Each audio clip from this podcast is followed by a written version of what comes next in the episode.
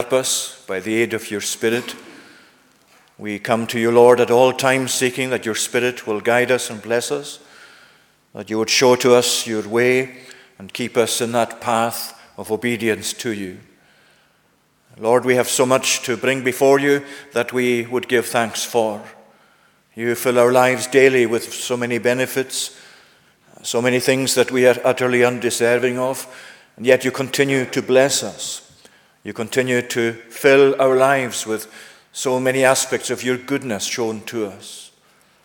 We come before you also, Lord, with so much to confess, uh, so much to confess of our own shortcomings, our own sin, and our own sinfulness.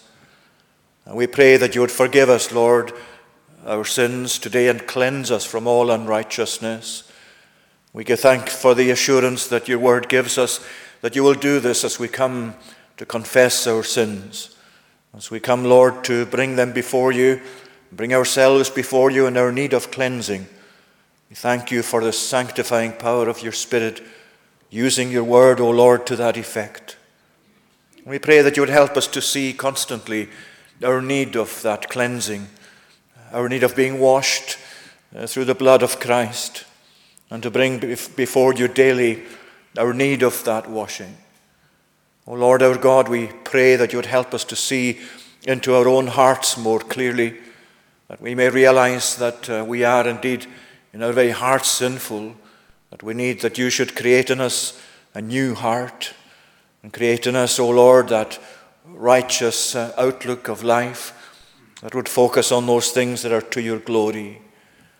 And we come before you today, Lord, with so many needs that we seek that you would address for us. We thank you that through your word and in the gospel, you have taken account of all our need, of all the condition, that uh, all the aspects of our condition, O Lord, in our sinfulness. And Lord, we ask that you would today Meet us in the power of your truth. Oh, we thank you today for your word that we have so freely in our possession. When we realize, Lord, throughout the world that uh, so many people who would desire to have your word and don't have it or have it in, not uh, in a way that can readily access it, we thank you, O Lord, that we ourselves have your written word before us, that we have it in our possession. Indeed, that we have, many of us, many copies of it in our homes. We pray for those, Lord, throughout the world today who can't afford a Bible, or even if they could afford it, would not be allowed to use it openly. And Lord, we pray that you would uh, bless your people in these conditions, and that you would help them as they hide your word in their hearts, as they seek to live it out in their lives. We pray that you would encourage them. We pray that you would make us increasingly thankful that we have so many privileges, so much freedom to enjoy. Oh, help us, we pray, to use it to your glory, to the advance of your cause. Help us to use it in our own furtherance of our relationship with you. And help us to do so, O Lord, in a way that will uh, constantly express our gratefulness and thankfulness to you as our God. We thank you today for your promise that you will accompany your people through every issue of life. You are with your people even to the end of the age. There is no situation, no set of circumstances, no generation that uh, is exempt from that promise. And we bless you, Lord, for that today, for ourselves here, that you would bless us with the knowledge and with the conviction that this is true. And help us, Lord, when we lose sight of that promise and of the other promises of your word that assure us of your care and your attentiveness to your people. And Forgive us, we pray, when we stray from such convictions, from such assurances of your truth. And give us, Lord, we pray, to return to that calmness of mind that will rest in you. Uh, you did say, and you say to us in your word, to take your yoke upon us and learn of yourself, that you are meek and gentle, and we shall find rest for our souls. We thank you that that rest is not confined to the rest of eternity in heaven. You give your people times of rest in this world. You give them to know your peace in their hearts. And you, Lord, express your love for them in comforting them even in their times of affliction. We pray that that will be true of each one of us who knows the gospel, who knows the gospel so well. Help us to draw our comfort and our direction in life from it. We ask today uh, your blessing to be with us as a congregation. Lord, you know all our need. You know each and every one of us individually. You know us in our homes, in our circumstances in life. And we ask, O oh Lord, that you would bless us. Bless our children, our infants, our primary school children, our secondary school children, our young adults, our young families. Lord, bless us in our homes and all our activities. Bless us in a way that would keep us following the way that you have marked out for us in your word. But help us to do it, Lord, delighting in obedience and not at all following you out of a sense of mere duty or being pressed into it. We thank you, O Lord, for the freedom we have to do this, and we pray that you would bless the children now gathered in Sunday school. We thank you for those who teach them, who give up their time uh, to study your word in order to uh, present it to our children. Bless them, Lord, richly, we pray. Uh, we pray too your blessing for all of our number today who are ill at this time. And we pray that you'd bless especially any who are seriously ill. Uh, we pray for those, Lord, who are anticipating uh, treatment or surgery or going through such at this time or recovering from such. We pray that you'd bless them, Lord, at this time. We ask for those who are anticipating traveling to the mainland for such that you'd bless them and that you'd make that uh, journey as comfortable as possible for them. We ask your blessing, Lord, too, for those who have contracted COVID at this time in our community and who belong to us also as a congregation. We pray that you'd bless uh, Jackie, Lord, as she has uh, uh, uh come to have positive uh, result from her testing, and bless her colleagues also in donation as the outbreak there, O oh Lord, has increased at this time. Bless all the staff and all the residents of donation, and be with Jackie herself and with her family and uh, grant your hand to be upon her, Lord, for her healing and for her upholding at this time. And we pray that you would graciously lay your healing hand upon her and upon all others, Lord, like her, whom we know are at this time suffering from this virus. We pray, Lord, throughout our land that you'd bless uh, those who have the virus, those who are, uh, who are uh, in intensive care units at this time.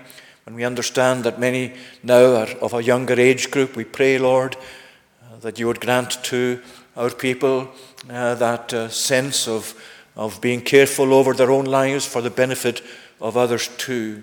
And we pray that you'll bless those who are attending to our needs at this time in nursing care and in, uh, in vaccinations. We thank you for all that has been achieved already, and we pray, Lord, that that will uh, continue and be increased throughout our land, throughout our population. And we ask especially for our islands at this time, for Barra and for all other parts of our island group, that you'd bless us at this time with your protective care. Lord, we commit our way to you and ask that you would help us to trust in you as the great physician, the one who takes us into uh, your own care spiritually, and who will look after us in all aspects of that care, whatever else happens to us in this world. We pray today, Lord, also for those who are grieving the loss of loved ones, both in the congregation and out with. And we pray for Chriselle, for Ian, and for their family, and for uh, all of uh, uh, uh, sisters and her brother as they mourn the passing of their sister Joan in this week gone by. Bless them, Lord, we pray at this time, and the wider family as well, and be with them. Uh, be with all others who continue to mourn over the passing of loved ones. Lord, grant your comfort to them and be near to them at this time and uh, shield them, we pray, from any assaults of the evil one who would come to seek to take advantage of our circumstances in life. And grant that you'd bless us, Lord, in all our deliberations today as we attend to your word. And we pray that you would uh, help us to uh, deliver our minds to be ruled by your word and to be placed under it for our minds and our thinking and our lives to be shaped by the truth that you have given us. And so receive us now, we pray. Continue with us and bless us freely and pardon our transgressions for Jesus' sake. Amen. Now, reading of uh, God's word today is from the Gospel of Luke, as chapter 9 and verses 43 to 62.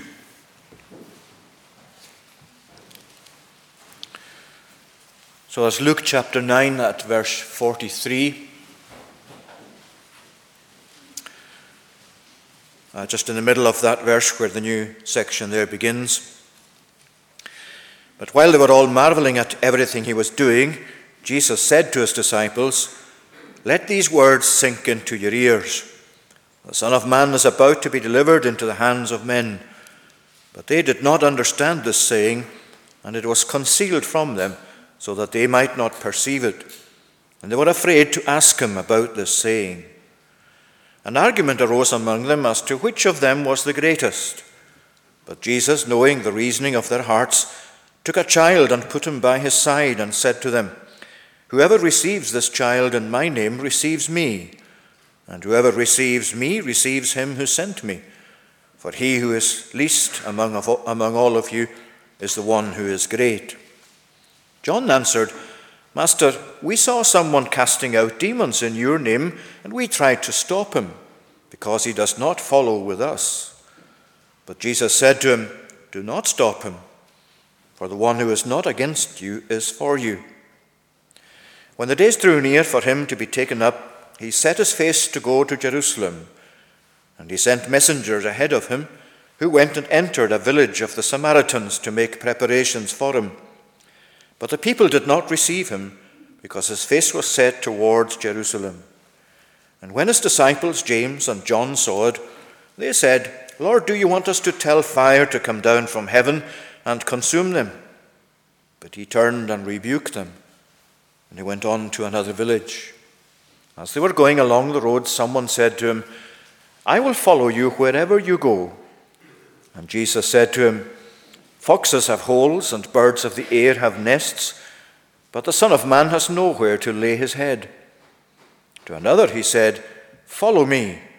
But he said, Lord, let me first go and bury my father.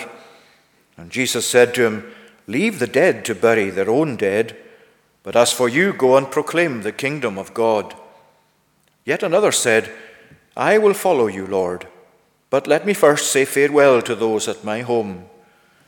Jesus said to him, No one who puts his hand to the plough and looks back is fit for the kingdom of God.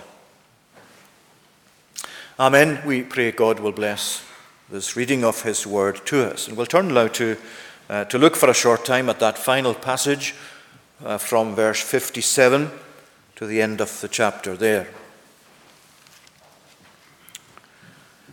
Last time we looked uh, at uh, a very short series of studies uh, looking at the theme of following Jesus. And we took our first study from John chapter 10, looking at how the shepherd imagery is used there, where Jesus uses that to speak of a shepherd calling his own sheep by name. And as they hear the shepherd's voice, they recognize that voice and they follow him.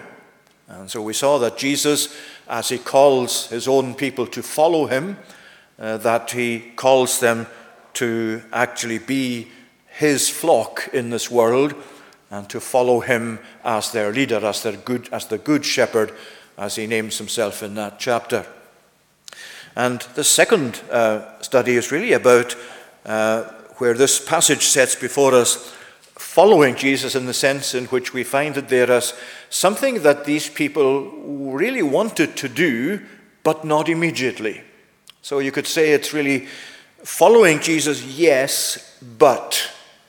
We've given that as our title because that's really what the passages there are about, um, or, or, certainly the second two examples there uh, from verse 59 to the end of the chapter.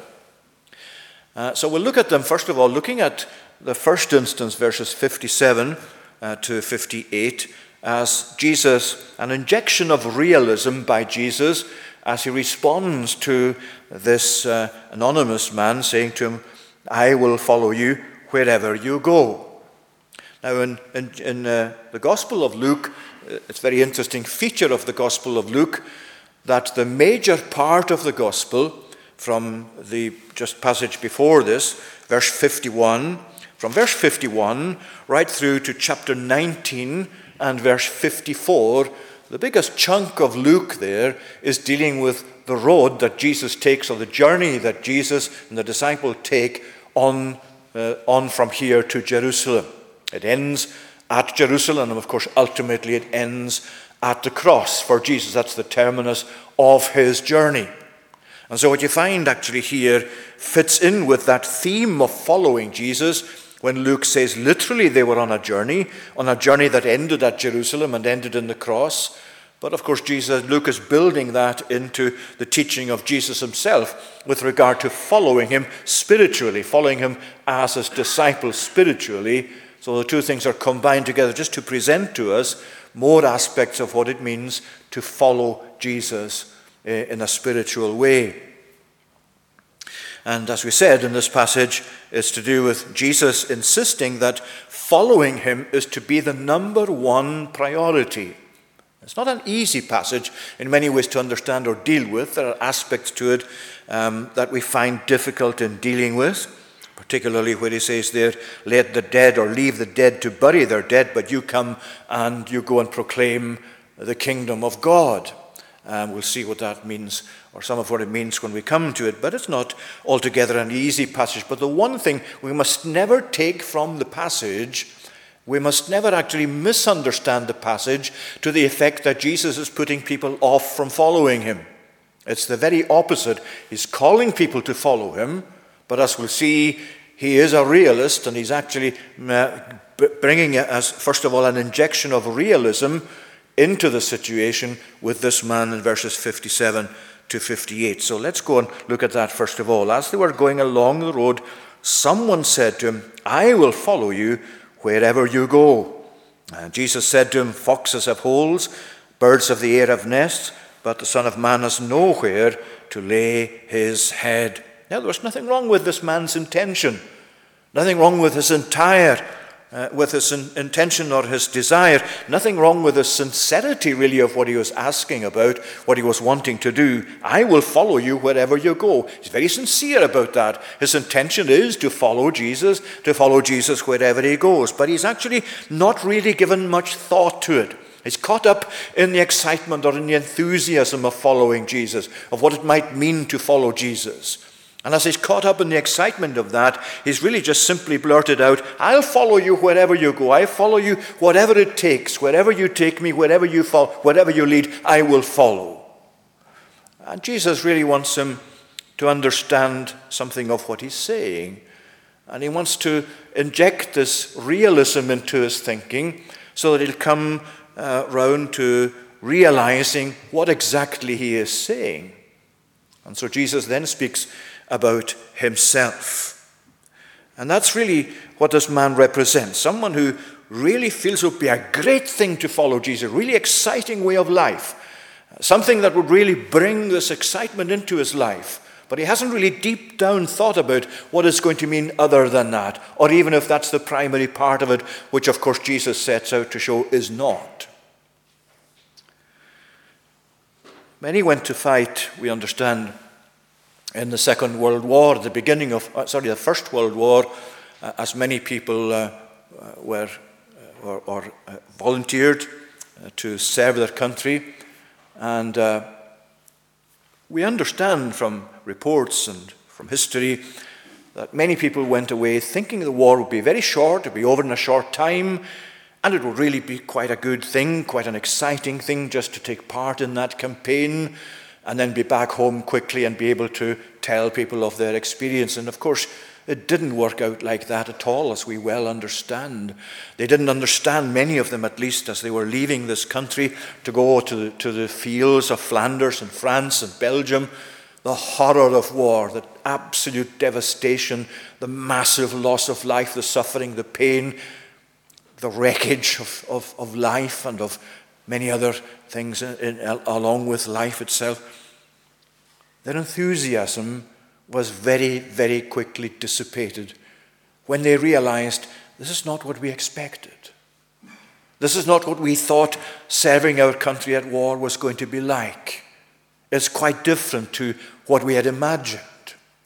And here's a man who's actually coming to Jesus and saying, I will follow you wherever you go. And Jesus injects this note of, realize, of, of realism He's not killing his enthusiasm. Jesus has nothing to criticize about enthusiasm. And for us in our own lives, enthusiasm, an increased amount of enthusiasm would be welcome. For myself, certainly. I wish I had more enthusiasm in serving the Lord, in preaching the gospel, in witnessing to Jesus. You're maybe saying the same thing today. There's nothing wrong with our enthusiasm, nothing wrong with enthusiasm in the service of the Lord. But our following must not be just based upon excitement or enthusiasm. There has to be a realism about what it means to follow the Lord.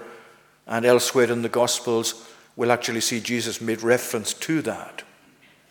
So he turns and speaks about himself. Jesus said, Foxes have holes, birds of the air have nests, but the Son of Man has nowhere to lay his head. In other words, he's saying even these animals, foxes, and the birds of the air, they've got a home in this world. They've got a place that they go, go to and rest and find some refuge. But the Son of Man, and that's Jesus himself, he's got nowhere to lay his head. He doesn't have any place in this world that he can say, This is my home. Of course, his home is in heaven. His home will be when he goes back to heaven, having served the Father in this world. But what he's really saying is, If you think that following me is a life of comfort, think again. Be realistic about it. Because even the Son of Man, the master of the disciples, the head of the house, he doesn't have anything in this world except discomfort and deprivation and suffering and pain as he goes through this life of obedience, this life of service, this life of providing eternal life for his people. Following Jesus is not for glamour, for fame. It's not just for mere excitement. There's much exciting about it in a proper way. But it's not for the things that the world will actually give you in terms of, uh, of, uh, of fame or of glamour or of luxuries. It's not like you're going to have mansions and luxury living. Uh, following Jesus, as he says from this, is really giving up living for this world. We still live in this world. We interact with the world. We have so much to actually give out to the world. We have relations with the world, even with those who don't at all want the gospel or want to follow Jesus. But our lives must never be lived for this world. This world must not be our priority. The things of this world must not be our priority physically or financially or in whatever way. After all, the end of the journey for Jesus is not going to be a palace at Jerusalem. He is the king of the world. But the end of the journey at Jerusalem is going to be the cross. And what he really is saying to us and saying elsewhere for example, if you go to chapter 14 and verse 27, you'll find a passage there that deals with pretty much the same thing, uh, where you find the cost of discipleship actually set out in that passage from verse uh, 27. Whoever does not bear his own cross and come after me cannot be my disciple. For which of you desiring to build a tower does not first sit down and count the cost, whether he has enough to complete it, and so on? In other words, he's saying, don't enter into discipleship unthinkingly. Don't enter into discipleship thinking it's something that will really be there just to please yourself. And there's a cross at the heart of our discipleship, and where there's a cross, there's a death. Jesus is saying, This is where my journey ends in this world on the cross, the death of the cross. And what he's saying is take up your cross. When he says that, it means die to yourself. Die to sin, die to self, die to everything that would please yourself. It's demanding, of course it's demanding, but Jesus is injecting this set of realism, realism in case we set out on the Christian life, on the life of discipleship, with a totally wrong understanding of what it means. He's not dampening enthusiasm. He's not trying to put us off following him, but he is a realist, and he's saying to us, be sure you know what it's about. Because if you enter into it without really thinking about it, and then you come across the reality of it, you're likely then to give up.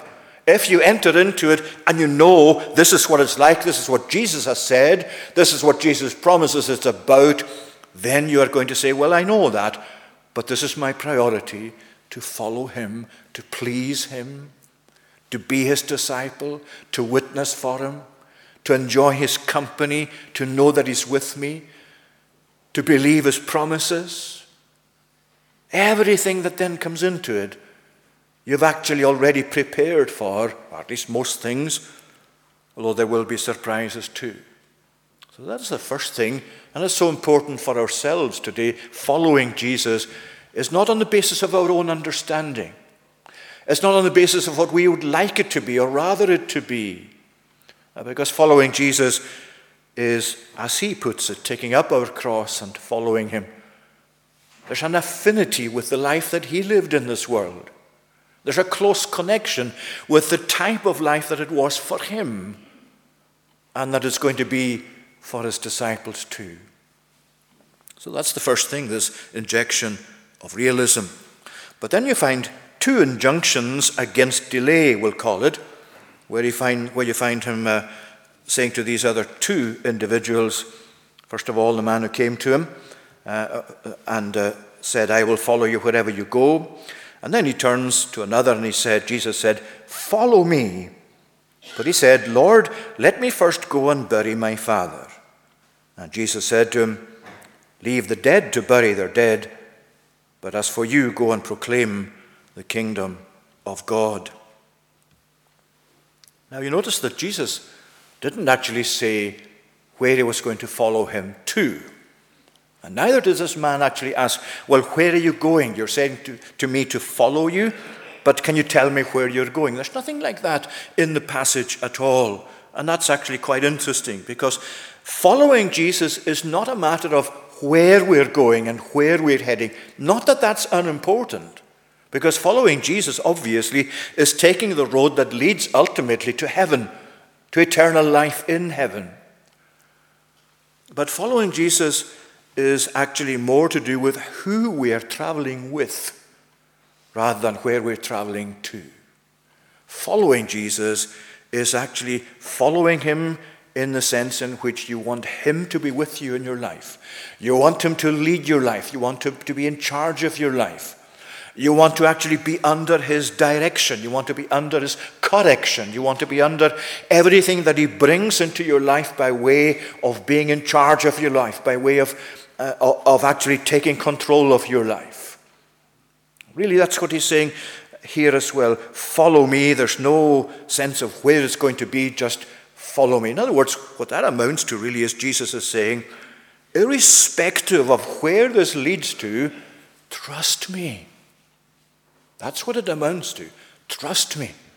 He's just simply saying, Follow me. And he's saying to you and he's saying to me, Follow me. If you haven't started yet to follow Jesus in the spiritual sense, you're following him because you're here under his teaching in the gospel.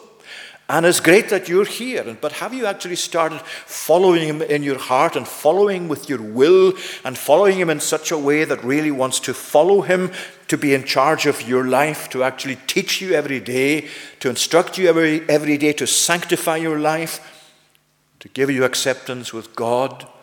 All of those things that enter into our salvation and saving relationship to God. Today, are you and I really following Jesus?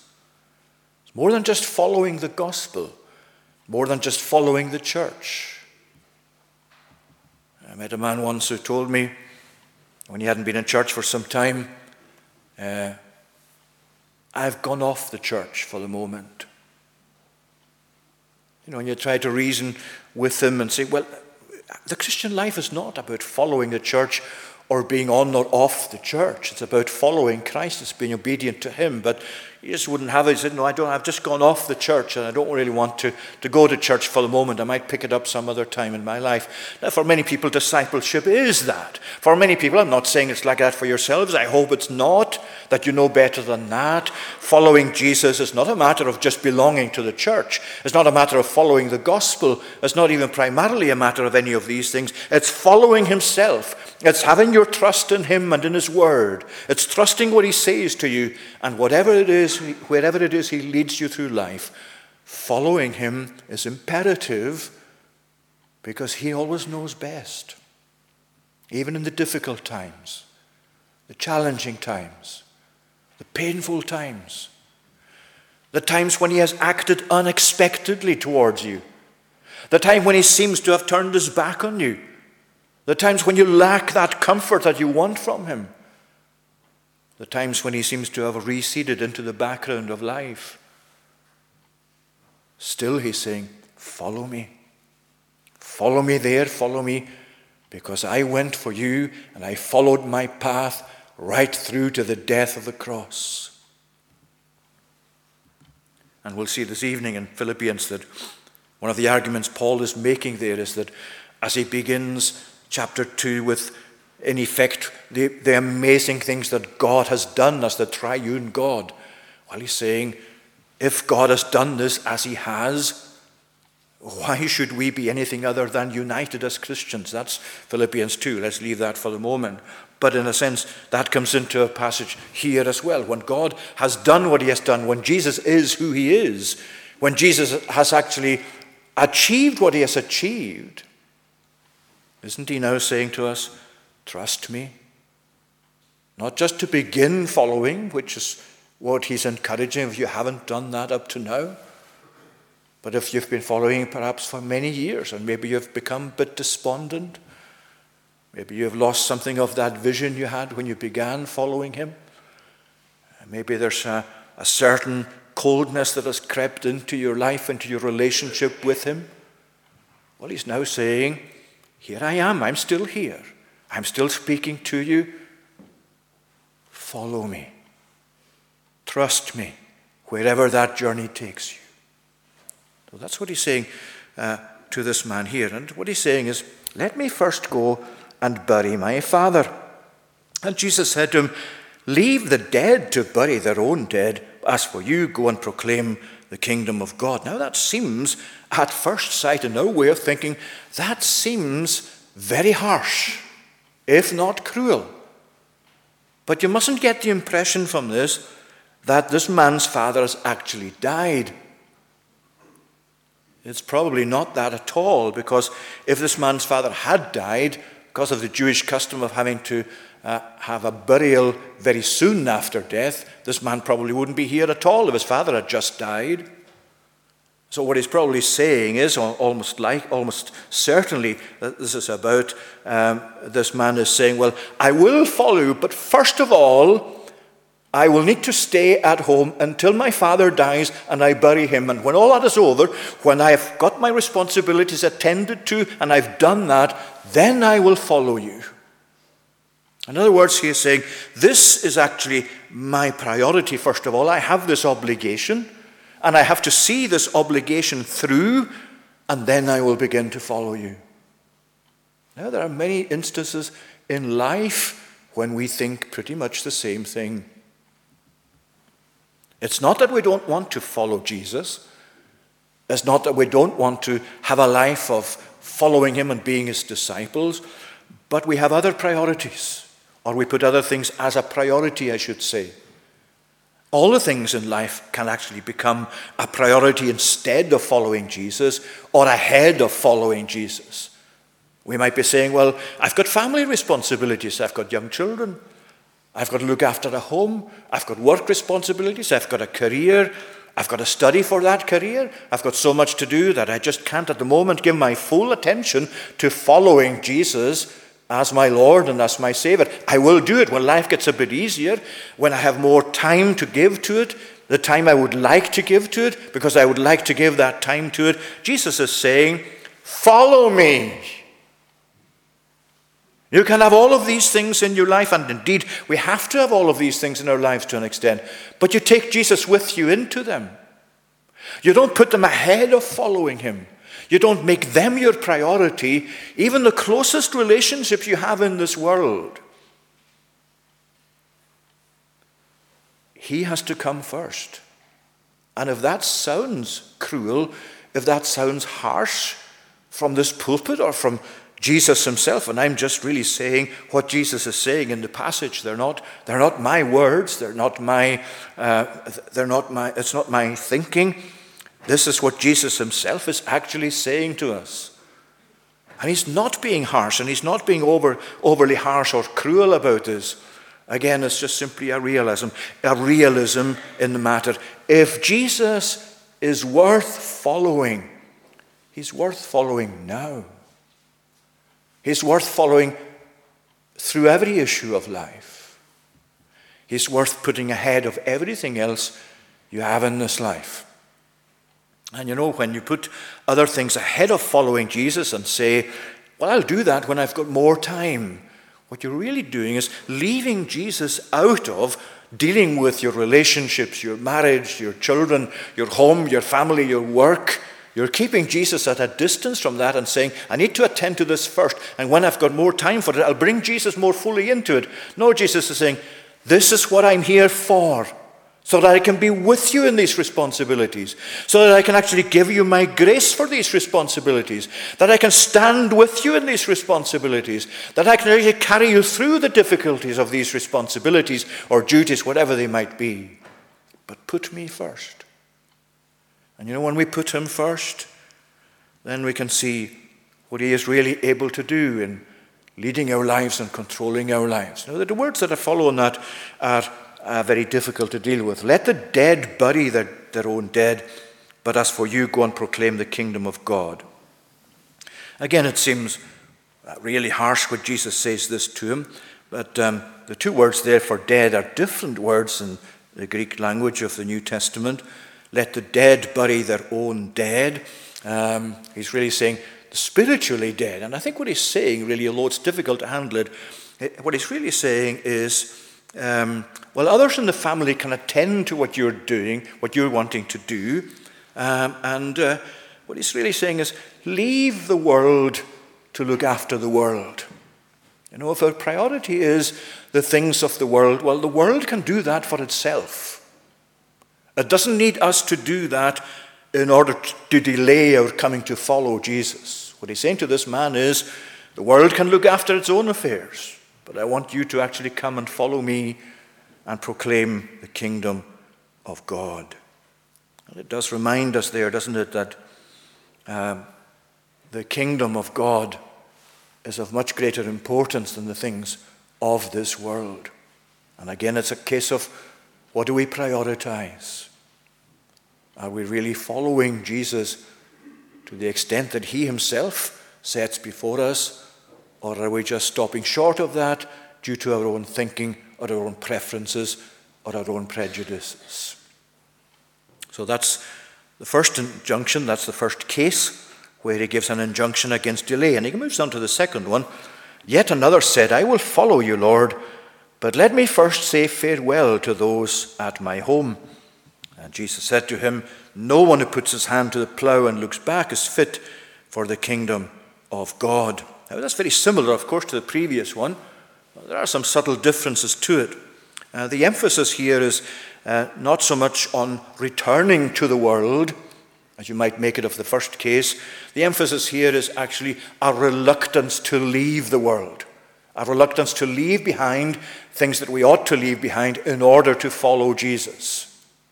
And he doesn't want us literally, of course, to abandon family or family responsibilities or loving our families or anything like that.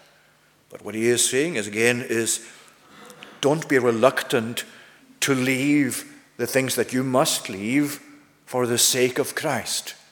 To leave your sinful lifestyle, to leave the life that you lived since you came into the world, to leave a life that has not yet come to be spiritually committed to Christ. Don't be afraid to leave that because you have to leave that to be my disciple, to be a follower of mine.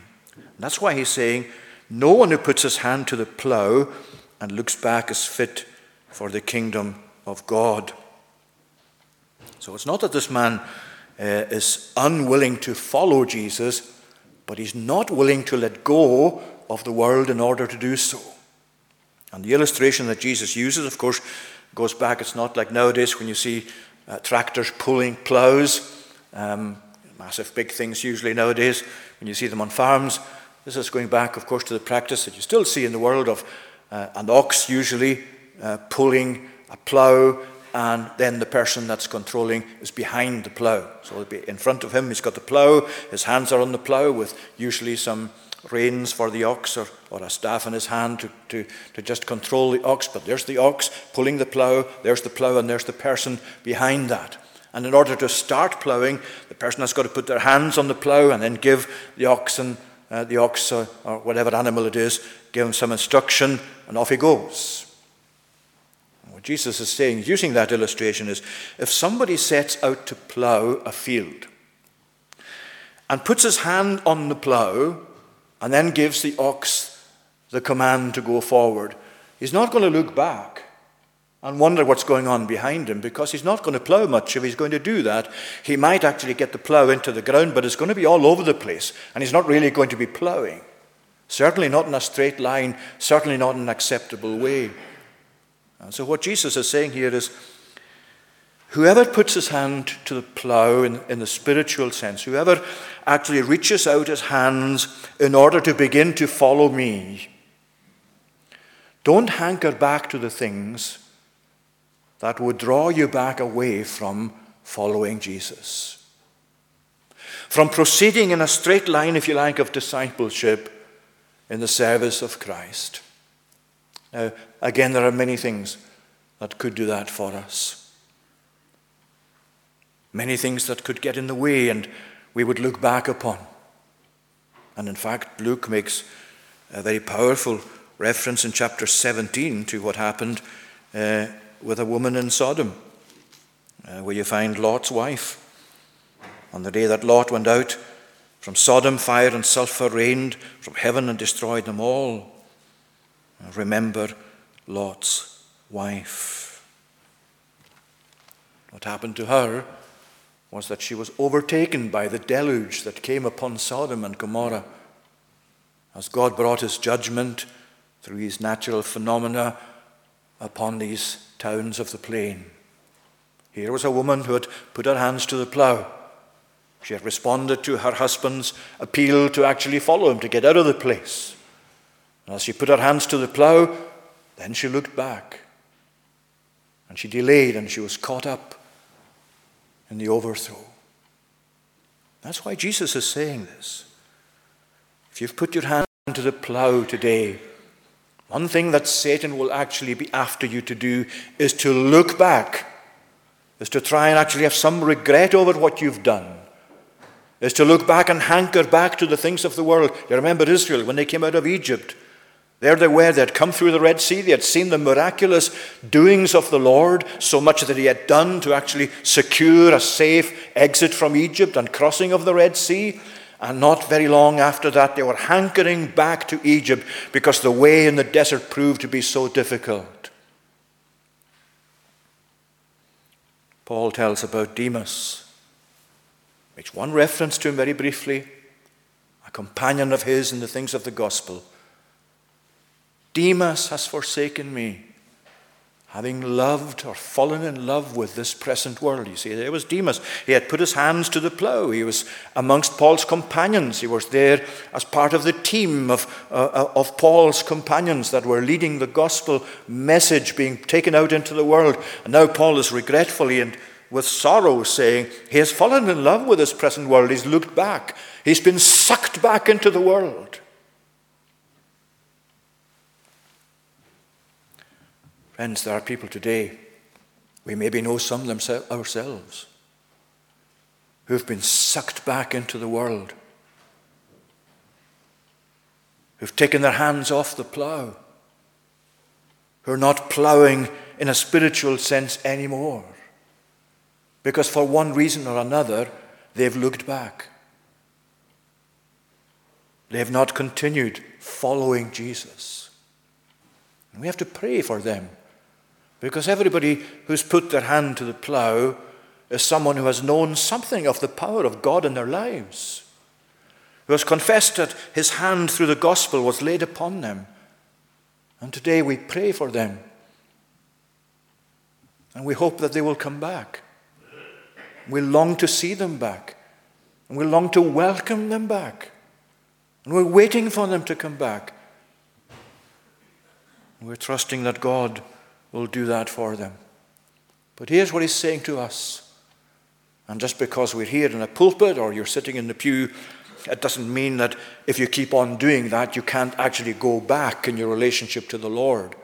So he's saying to me and he's saying to you today, following me is about being realistic about what it means. Taking the things of the Bible that describe the Christian way of life and not being surprised, as Peter wrote in his first epistle. Don't be surprised by the trials that are going to come upon you. But be ready for them because Jesus is with you. Nothing is going to happen in your life, however great it may be, as a test and as a challenge. Nothing is going, I can guarantee you from the Word of God, nothing is going to happen in your life that will be bigger than Jesus Himself, that will be stronger than Jesus Himself, that will be more mighty than the Holy Spirit. The devil will try and persuade you otherwise. That it's just too difficult even to begin to follow Christ. That these things in the Bible make it very unrealistic for you and for me to be Christians. No, Jesus is saying, follow me, trust me, trust in my word. Let me accompany you through life. Let me take charge of your life. Put your hands to the plough. And having put your hand to the plough, don't look back, but push on in the work of the kingdom in the service of Christ to the honor and glory of his name. May he bless this word to us once again. Now let's conclude our uh, worship today singing once again. We're singing again in Psalm 119. Uh, this time it's from the Scottish Psalter version. At verse 57 on page 404. Thou my sure portion art alone which I did choose, O Lord. I have resolved and said that I would keep thy holy word. With my whole heart I did entreat thy face and favour free, according to thy gracious word, be merciful to me. And then verse 60 I did not stay nor linger long, as those that slothful are, but hastily thy laws to keep myself I did prepare. Verses 57 to 60 to God's praise.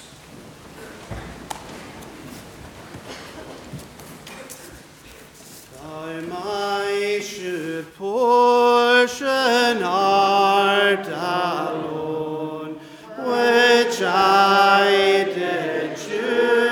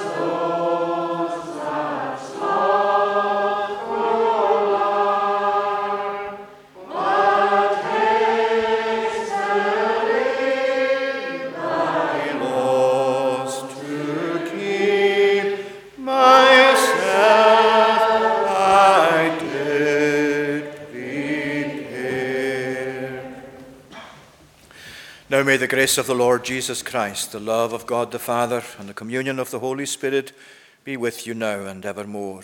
Amen.